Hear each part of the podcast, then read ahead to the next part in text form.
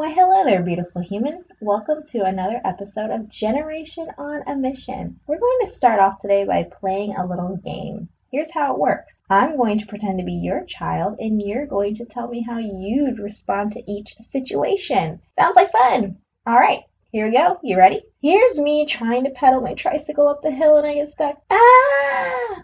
And tears start flowing. Did you say, keep trying? Or, my brother is trying to take my toys. No, you can't. Then I proceed to throw my toy. Did you respond with, Hey, we don't throw? Another one. I'm playing with my friend, and my friend is using my toy. Mine! And then I yank the toy out of his hand. I'm going to guess you went with the typical response of, You need to share your toys. Lastly, and it's a fun one. I'm laying on the bathroom floor screaming for what I'm sure is a valid reason, like, I don't know, maybe the shower curtain was open and it shouldn't have been.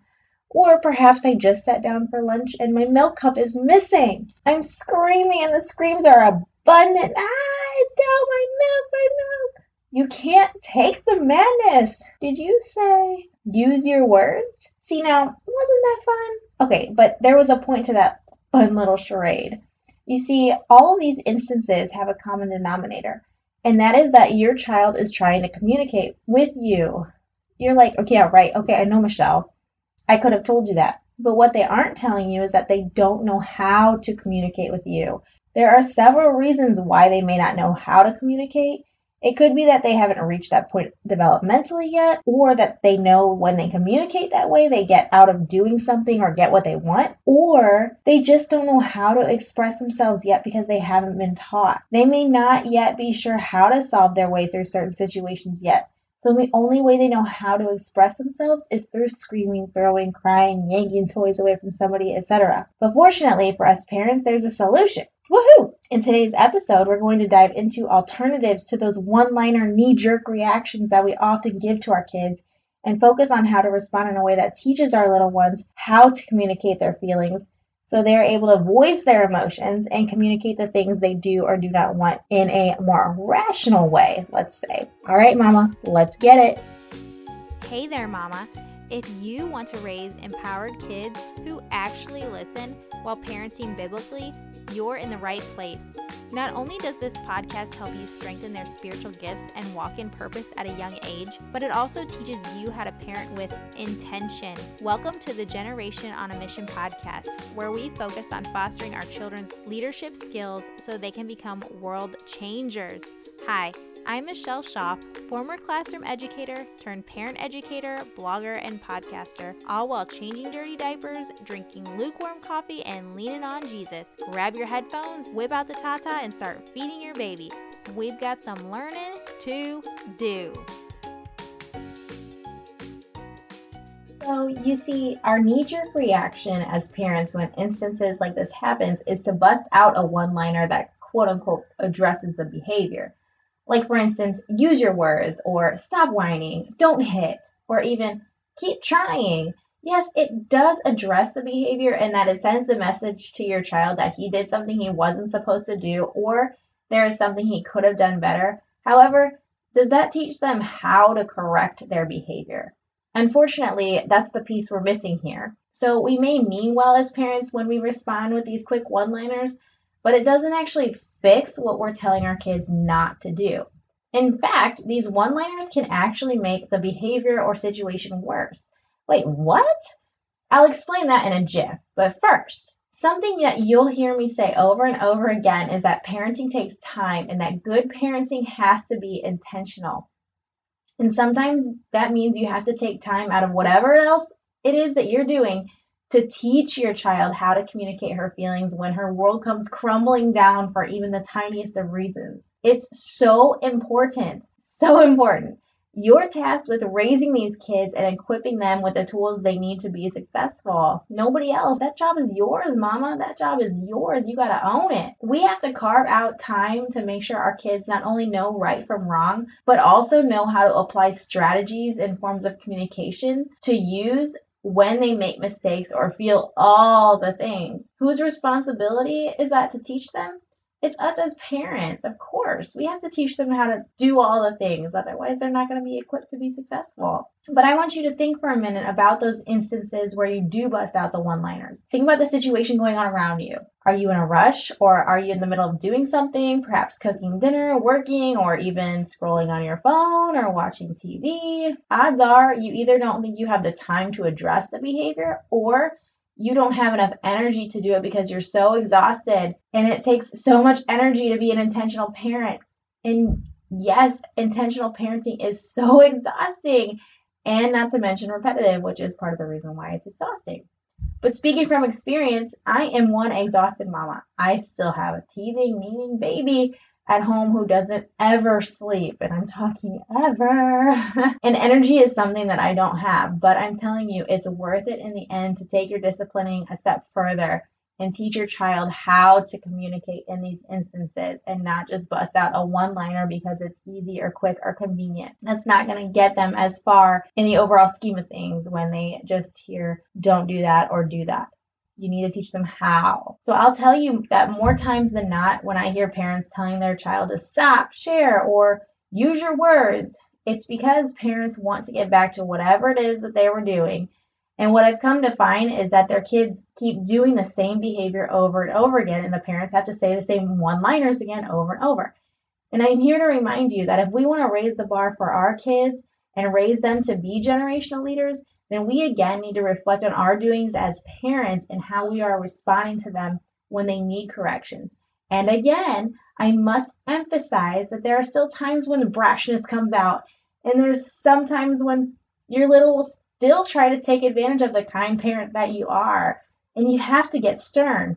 But before that happens, they have to be taught skills and strategies to do instead of that screamer outburst. And they have to be taught a lot. It takes 21 times of doing something before it starts to stick.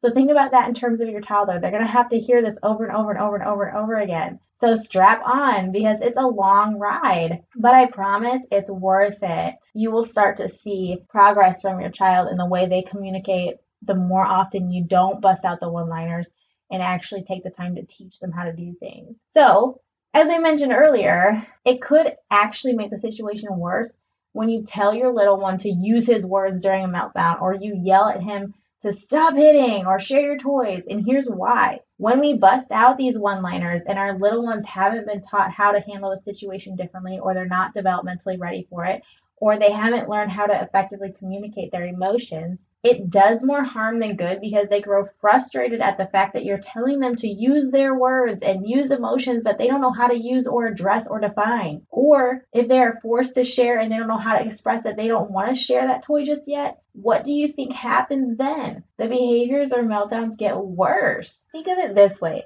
it's like an emotional adult being told to calm down in the heat of the moment. Telling me to calm down isn't going to calm me down. It's going to make me more frustrated because you're just not understanding my point of view and the fact that I'm upset right now. So now I'm getting even more agitated. Telling a little one to use his words is not going to get him to use his words. We have to teach him what that means.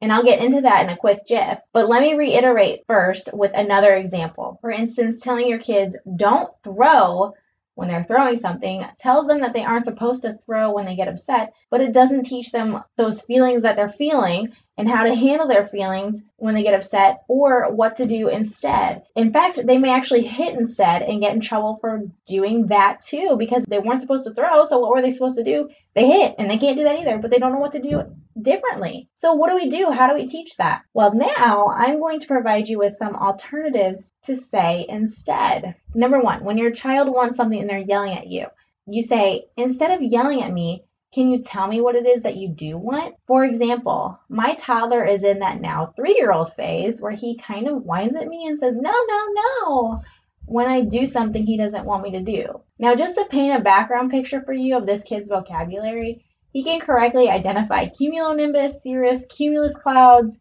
chlorophyll, things like that. So it's not like he doesn't know how to use his words. He does he has vocabulary. But it's just that he still is learning how to express his emotions appropriately. His vocabulary is there. So now I know he's at a point where he's ready to verbalize what he wants or doesn't want. So a tantrum from him just isn't going to cut it anymore. I'll still give him a minute to be frustrated if he needs to be, But when he's tantruming or yelling, no, not that, instead of me saying, use your word or be kind, I tell him, instead of telling me what you don't want, tell me what you do want. And I'll let him know that I understand he's frustrated and doesn't want ice, for example. You're telling me you don't want ice in your water, but I need you to tell me what you do want instead. And this helps him to calm his thoughts and he's able to tell me, Mama, I want water without ice, please, or something of that nature. Another example is if I pick out his clothes, and this is after he decides he doesn't want to pick out his clothes, but he really wants to pick out his clothes, and he decides he doesn't like what I pick out and he starts to cry. And instead of me saying, use your words or don't scream at me if you don't want the clothes that I picked out, I'll tell him, you're showing me you're upset and letting me know that you don't want these clothes, but can you tell me what you do want instead? And this takes practice at first. But before he's ready to express those thoughts, I need to model what it looks like to respond, which takes months and a lot of practice. So I'll say, You're telling me that you don't want the clothes that I picked out. So can you show me what you want to pick out instead, or can you tell me what you want to pick out instead? And that's how I handled that situation, and that calms him down. And he says, "Okay, Mama, I want to wear my basketball shirt today and these shorts," or he'll pick them out himself.